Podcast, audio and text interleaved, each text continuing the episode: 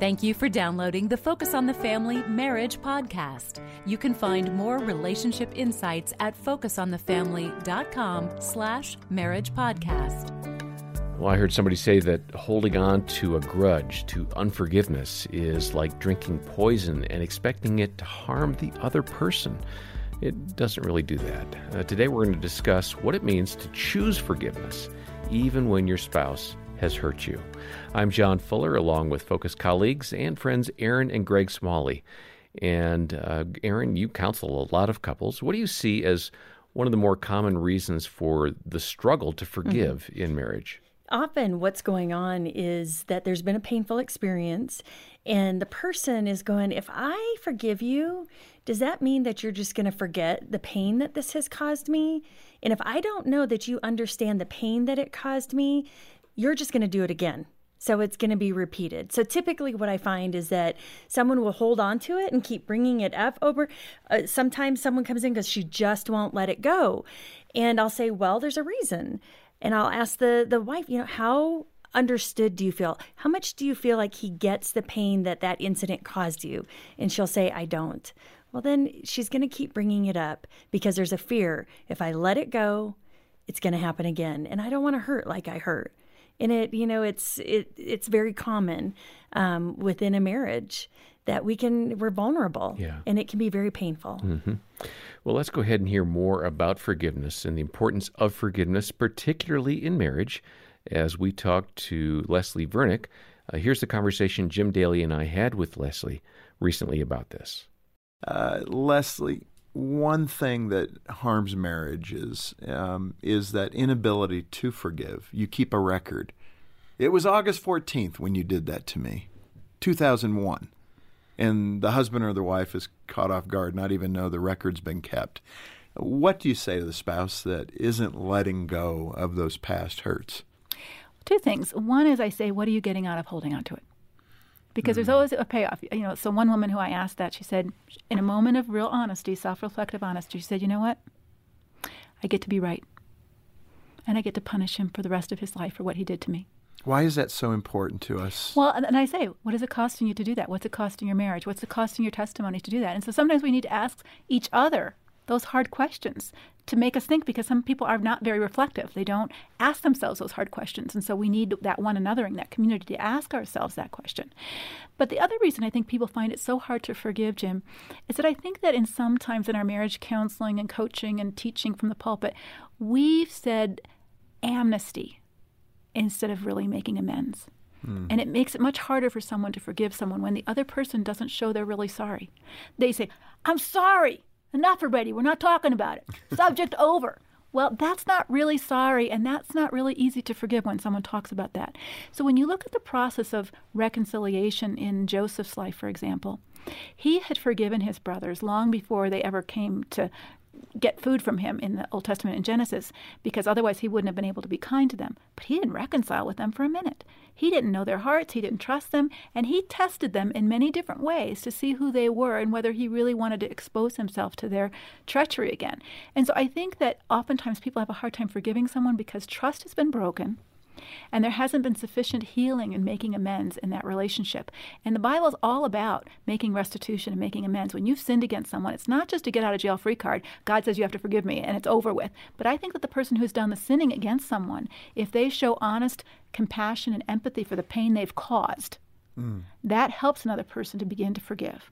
It is a cheap grace that we apply mm-hmm. as opposed to behavior. And then we scold the person who's not forgiving because they haven't forgiven versus really help the person who's the sinner to really make the correct amends mm. to help that person make the ability to forgive. Mm. Uh, Leslie, I'd imagine that bitterness and contempt can ruin a marriage probably even faster than bad behavior uh, because it's insidious. It just continues to erode the relationship. Absolutely. Um, psychologist John Gottman, he's a researcher on marriage, definitely says that there's four horsemen of destructive marriages, and bitterness and contempt are one of uh, some of them because those are the things that erode like acid mm. on metal. You know, you're just not going to have a marriage if you continue those things. And so when both people are feeling like I'm right and you're wrong, and they're angry that the other person isn't giving in, You have to decide what's more important your marriage or being right. Yeah. And one of you is going to have to decide to take the high road.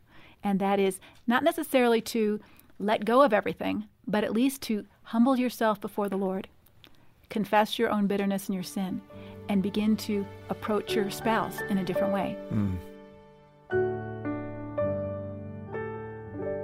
Yeah, so this is really hard for some couples to talk about. And uh, Jim mentioned how uh, toxic unforgiveness is in a relationship. Uh, Erin, there is somebody who's been listening thinking, this is so us. This is so me. And I care, but my spouse doesn't care. Uh, how do I how do I get to a point of them caring that we've talked about this, that there's some resolution, that there's been forgiveness. Mm-hmm. I would say one of the biggest keys. So if it's you that's going, she just won't get over it, he just won't get over it, let it go already. A, surround yourself with with someone who can help you navigate this conversation whether it's a pastor a licensed christian counselor just know that there is help and there's support. However make it your goal to really understand what was that pain like? How did that impact your spouse? Whatever happened working with a couple several years back they were dealing with one spouse had had been consistently viewing pornography and he wanted to just move on from it. Like i'm done. I'm not doing that anymore. But the wife was stuck just going this hurt me and she br- continued to bring it up. And so I asked, To what degree do you feel like he really gets how this impacted you? And she said, I don't. Hmm. And so in session, we, we processed that. And I encouraged him, just listen. What do you hear her saying? What do you hear her feeling?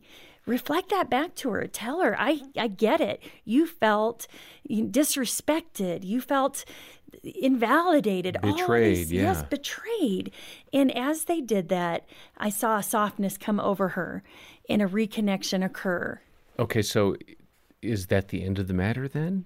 Or No, is no. he feeling like, okay, we did that once. Do I have, how many times do I have to this keep is what i that? say Yeah. when there's been an injury an attachment injury within the relationship whether it's infidelity pornography deceit whatever it is i say listen and care for your spouse for as long as they need it hmm. that when they bring it up, step into that listener role and really try to dig in and understand. It's easy for us to get defensive because we're like, "Oh, come on." If you get defensive, let them know, "Hey, I need to I need a break here. I'm going to go take care of me. I'll be back." And then re-engage. Now, if it is can it's every day and all day long and you guys feel stuck and you just are not get help. Yeah. Get bring someone else into the picture and figure out why. What's going on that we're stuck. Yeah, because I can imagine that wife that you're talking about might feel like that was a big deal. That was a serious deal, and I that that violation is Mm-hmm. so significant. I'm not going to get over it as as nice as that session was. I'm not going to get over it in a session. I can also feel on the other side the husband saying, "How high do I have to jump? I'm not doing that anymore." And that's exactly what he said. Oh, really? Exactly. Oh, my. And you know why? When? How much is enough? Is it ever going to be enough? And I challenged him. I just said, you know what? Become a man of integrity and become the man that God is calling you to be for you, between you and God. Hmm. And she's watching. She'll see that. Yeah. And before you know it, the walls will start coming down as she feels safe. That's really, really good. And as you're listening along, you might be feeling like that couple, or you've got some other issues and you are not finding the breakthrough you need. Uh, please know, uh, because of generous donors, we have some caring Christian counselors here. Uh, we can offer a, a free consultation with them, uh, you and your spouse, or just you. Uh, we want you to talk through the circumstances you're struggling with with someone that you can trust. And these counselors are great. I have used their initial consultation services myself. I think you'll find them to be really beneficial. And uh, the number is 800 A Family. Uh, we'll set up a time for them to call you back. It's really, really good. It's confidential. And as I said, it's a free service that we offer to you. Uh, they'll work with you, they'll offer some suggestions, and they can make some connections in your area if you need a counselor for ongoing conversations. We do, of course, recommend Leslie Vernick's excellent book, How to Act Right When Your Spouse Acts Wrong. Uh, we've got copies of that. We'll send one to you when you make a generous donation of any amount to the ministry of Focus on the Family. Details about the book and our counseling team are in the show notes, and I've mentioned this a number of times. We really have improved our show notes. I think you'll find what you're looking for and so much more. Uh, check them out. Well, next time, Leslie Vernick is back, and uh, for the Smalleys and our entire team here, thanks for joining us today. I'm John Fuller, and this has been the Focus on the Family Marriage Podcast.